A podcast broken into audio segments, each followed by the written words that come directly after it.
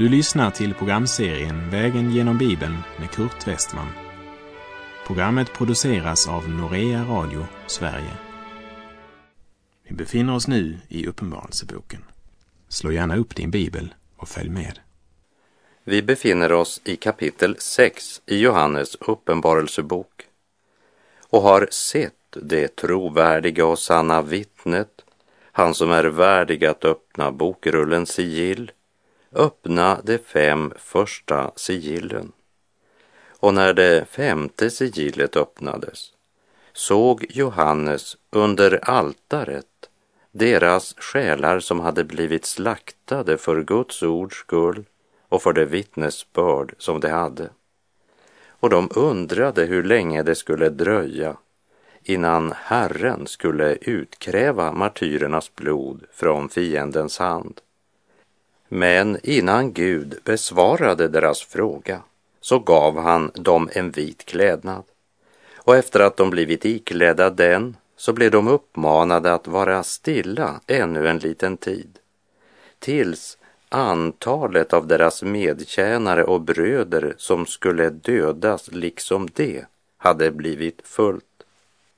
Gud säger alltså att Guds vrede kommer över synden och världen när antalet av martyrer har blivit fyllt. Det är ingen tillfällighet att direkt efter att Johannes vid Guds altare har sett deras själar som hade blivit slaktade för Guds ords skull, så ser han det sigill brytas som öppnar för Guds vrede. I den första delen av kapitlet så fick vi höra om de destruktiva krafter som är verksamma i världen fram till vår tidsålders avslutning. Vi har hört om hur freden tagits bort från jorden och hur människorna slaktar varandra. Vi har hört om hungerkatastrofer och om hur en 4/4 av jordens befolkning dör med vapenmakt, eller av svält, eller epidemier, eller dödas av vilda djur. Vi har sett Guds barn slaktas för sitt vittnesbörds skull. Och det är uppenbart att dessa ondskans krafter ska kulminera vid vår tidsålders avslutning. Vi får en förhandsskildring av jordens fysiska undergång. Och Jesus själv sa ju i Matteus 24, vers 29: strax efter de dagarnas nöd skall solen förmörkas, månen inte ge sitt sken, stjärnorna skall falla från himlen och himlens krafter skall skakas.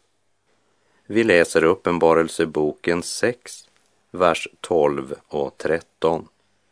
Och jag såg när lammet bröt det 6:e sigillet. Då blev det en stor jordbävning. Solen blev svart som en sorgdräkt och hela månen blev som blod. Himlens stjärnor föll ner på jorden som när ett fikonträd fäller sina omogna frukter när det skakas. Men dagens naturkatastrofer, krig och nöd, är inte denna profetias uppfyllelse. Även om världens ökande kaos och naturkatastroferna som kommer allt tättare är ett varsel som borde få oss att vakna till. När det 6:e sigillet bryts får vi en inblick i mänsklighetens andliga sammanbrott. Det blev en stor jordbävning som får allt vad vi människor har byggt att läggas i grus. Och andligt sett så betyder det att alla mänskliga tankesystem, all kultur, ja, absolut allt omstörtas. Det finns inte mer någon fast punkt för människan. Inga normer, inga gränser, allt är tillåtet.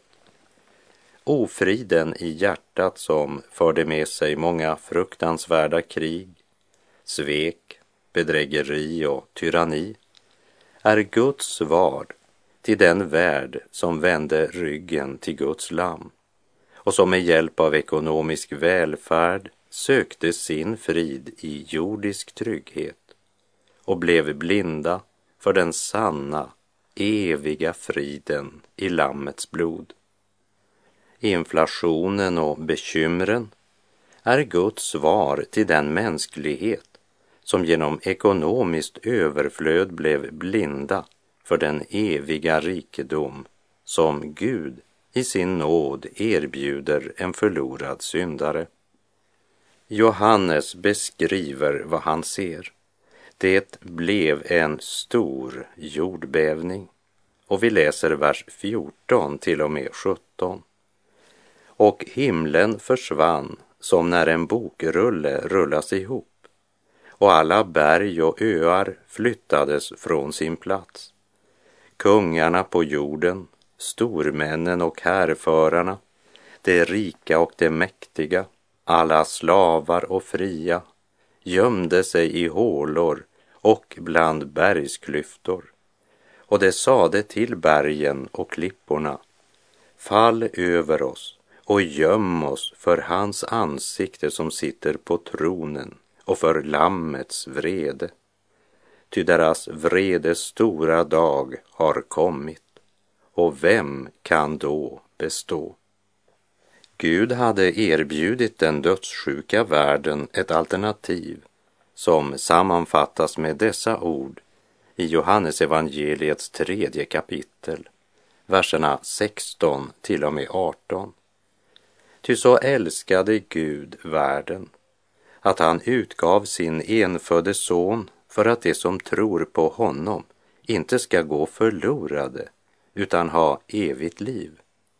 Inte sände Gud sin son till världen för att döma världen, utan för att världen skulle bli frälst genom honom. Den som tror på honom blir inte dömd, men den som inte tror är redan dömd, eftersom han inte tror på Guds enfödde sons namn.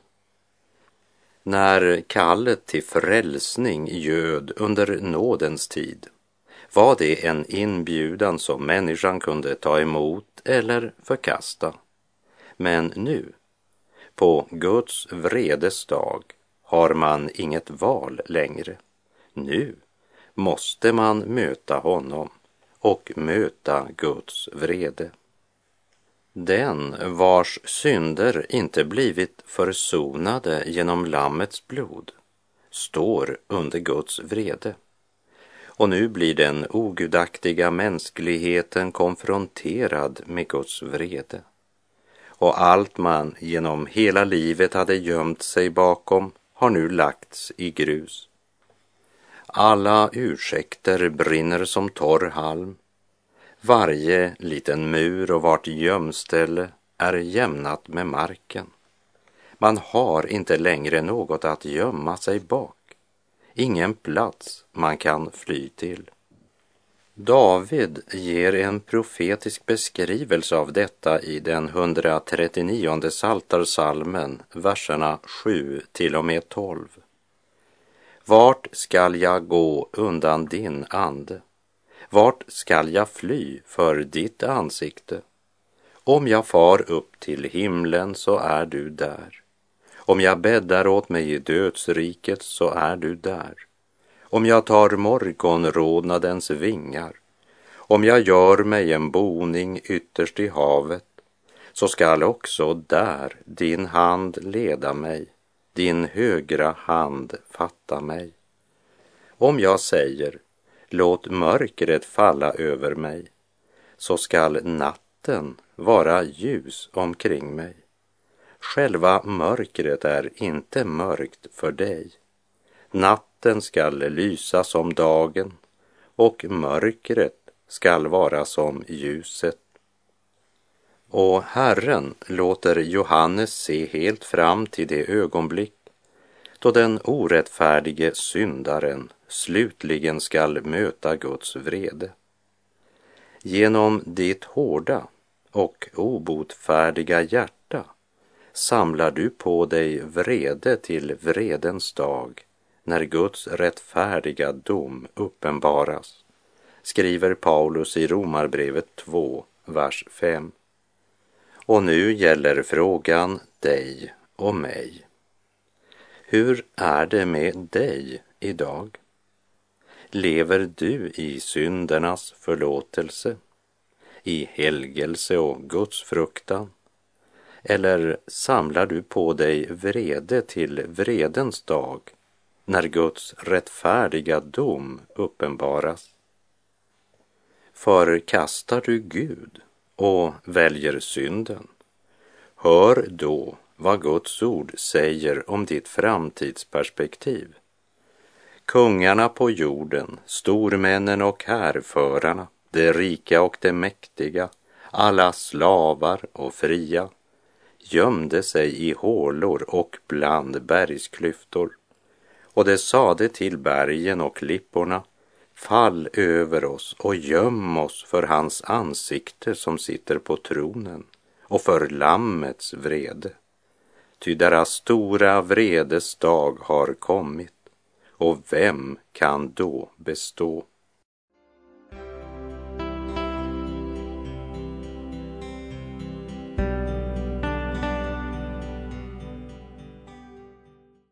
Vi har kommit till det 7:e kapitlet i Uppenbarelseboken.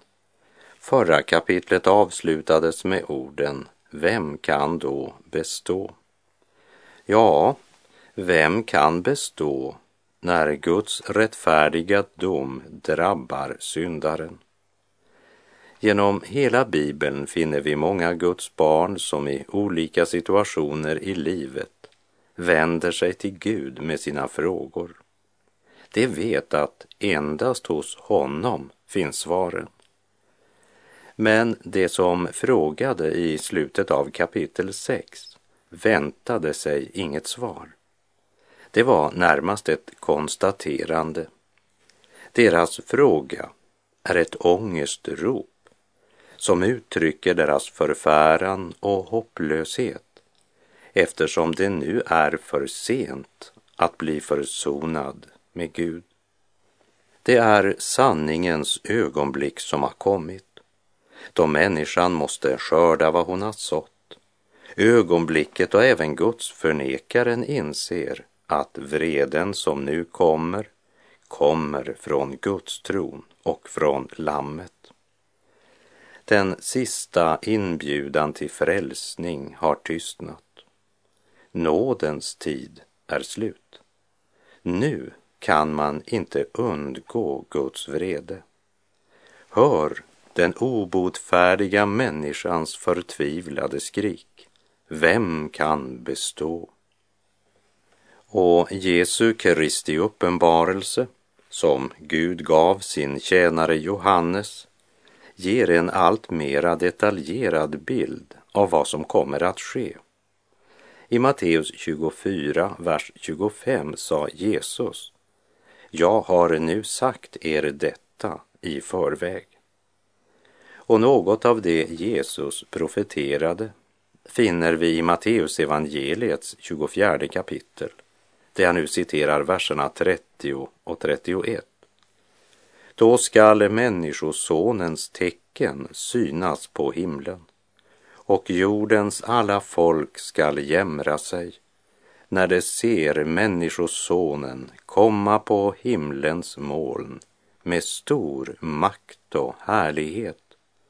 Med starkt basunljud ska han sända ut sina änglar, och de ska samla hans utvalda från de 4 väderstrecken, från himlens ena ända till den andra.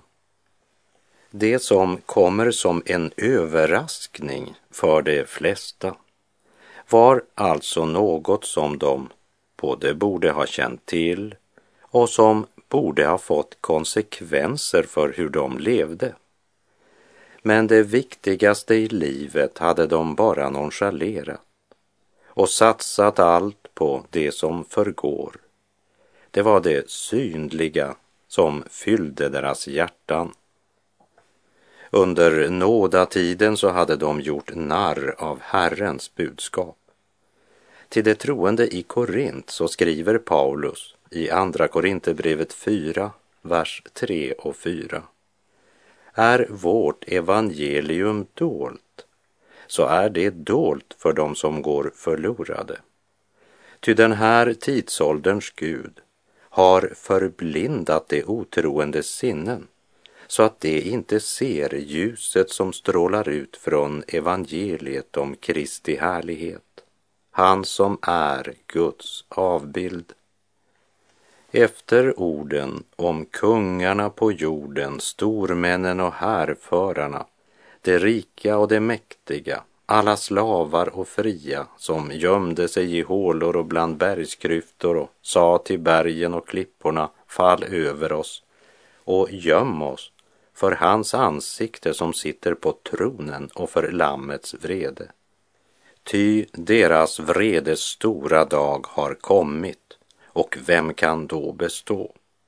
Efter de orden så skulle man nästan vänta att lammet skulle bryta det sjunde sigillet. Men istället blir det en paus, och Johannes får två syner nästan som ett mellanspel, och det är den frågan som rör sig i Johannes hjärta och i allas våra hjärtan, vi som tror på vad skriften vittnar i Uppenbarelsebokens 6:e kapitel. Nämligen, hur ska det gå för den kristna församlingen under dessa fruktansvärda förhållanden? Och vem kan då bestå inför Guds vrede när han dömer synden och orättfärdigheten? Och så kommer synen Johannes ser, och som vi återfinner i början av kapitel 7, som ett svar, som Guds tröst och Guds eviga löfte till allt Guds folk som måste gå genom så mycket lidande under antikristdiktatorvälde. I kapitel 6 så såg vi att församlingens situation i historien inte bara präglas av förförelse, ofrid, inflation, hungersnöd och epidemier, men också av det heligas blod, suckar, längtan, smärta och bön. Det var ju en i världens ögon ganska ynklig skara som vi såg vid foten av Guds altare i kapitel 6, vers 9 och 10. Det var utan ära i världen, och vi såg inget som kunde tyda på att de tillhörde den allsmäktige, som till sist ska regera över världen. Det såg närmast ut som om Gud hade glömt sina barn. Och när vi vandrade genom breven till de 7 församlingarna, så såg vi hur svag församlingen var inför det yttre och det synliga, hur lätt de kan trösta sig till de rådande omständigheter om de är gynnsamma, och hur lätt de ängslas och förtvivlas över situationen när den framstår som hopplös i mänskliga ögon. Men det vi framför allt ska komma ihåg från breven till de 7 församlingarna, det var att deras seger var beroende av att de fokuserade blicken på Guds ord och på vad anden sa till församlingarna, och inte på vad de yttre omständigheterna tyckte säga.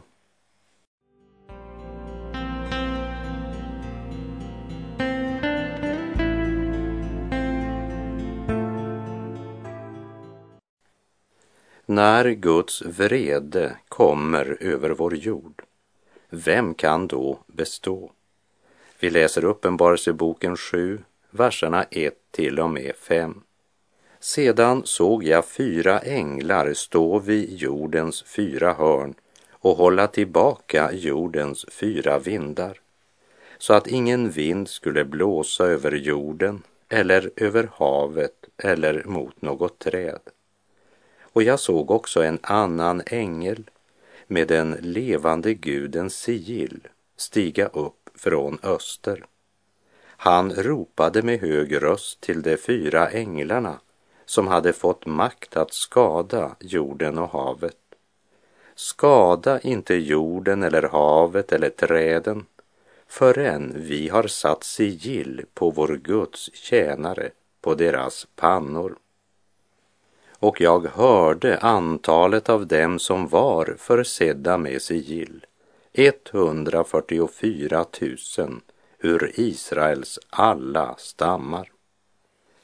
Sedan följer en uppräkning av var stam för sig. När det talas om att inte skada jorden eller havet eller träden, så är det inte den miljöförstöring som vi människor påför jorden som stoppas, utan här talas det om den ödeläggelse som kommer som ett resultat av att Guds vrede utgjuts. Innan det sker sätter Herren sitt sigill på alla dem som tillhör honom.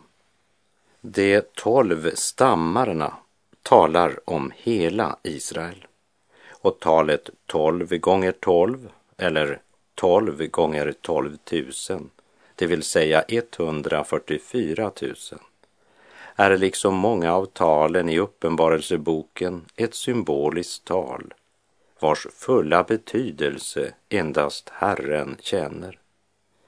Och mycket tyder på att även det andliga Israel är inräknade här.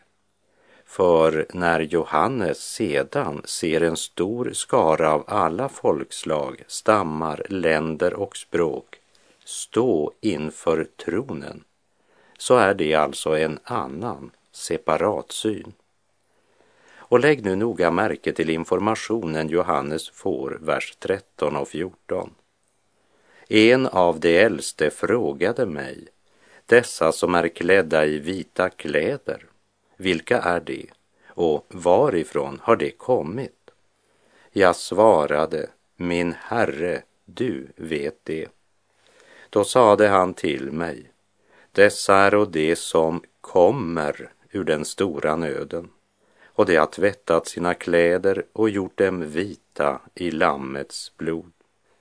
Det står inte, dessa är de som har kommit ur den stora bedrövelsen, utan det står i framtidsform, som kommer. Det Johannes ser i denna syn har alltså ännu inte skett. Det handlar om vad anden säger till församlingarna. Johannes får se in i den verklighet som är ett fullbordat faktum när slutsignalen har ljudit och striden är ändad. Detta budskap är en viktig och avgörande tröst för Guds barn under den nöd och de prövningar som de måste gå igenom under antikrist diktatorvälde, när många måste ge sitt liv och blod för sin tro och bekännelse av Kristus. Men långfredagen är inte det sista i ett Guds barns liv, för det kommer en uppståndelsens morgon i seger, glädje och evig frid. Men innan den segern bryter fram i all sin härlighet, måste Lammets brud genom skärtorsdagens ångest och långfredagens smärta. Men allt detta i vissheten om att den som dör i tron på Kristus ska leva även om han dör. Vi läser Uppenbarelseboken 7, vers 13 till och med 17. En av de äldste frågade mig, dessa som är klädda i vita kläder, vilka är det och varifrån har de kommit? Jag svarade, min Herre, du vet det. Då sade han till mig, dessa är det som kommer ur den stora nöden, och de har tvättat sina kläder och gjort dem vita i Lammets blod. Därför står det inför Guds tron och tjänar honom dag och natt i hans tempel, och han som sitter på tronen skall slå upp sitt tabernakel över dem. De skall aldrig mer hungra eller törsta. Inte heller skall solen eller någon annan hetta träffa dem. Ty Lammet som står mitt för tronen skall vara deras herde och leda dem till livets vattenkällor, och Gud ska torka bort alla tårar från deras ögon. Och redan här på jord kan ett Guds barn få en försmak av denna gudomliga, fullkomliga glädje, frid och visshet, när vi mitt i denna världens lidanden blir vidrörda av Gud och av anden får uppenbarat vad frälsningen i Kristus verkligen är. När vi i anden anar vad som väntar Guds barn vid målet. Det har jag själv fått erfara många gånger. När jag fick komma till Gud med det tyngsta och svåraste, ja, med den djupaste och största smärta.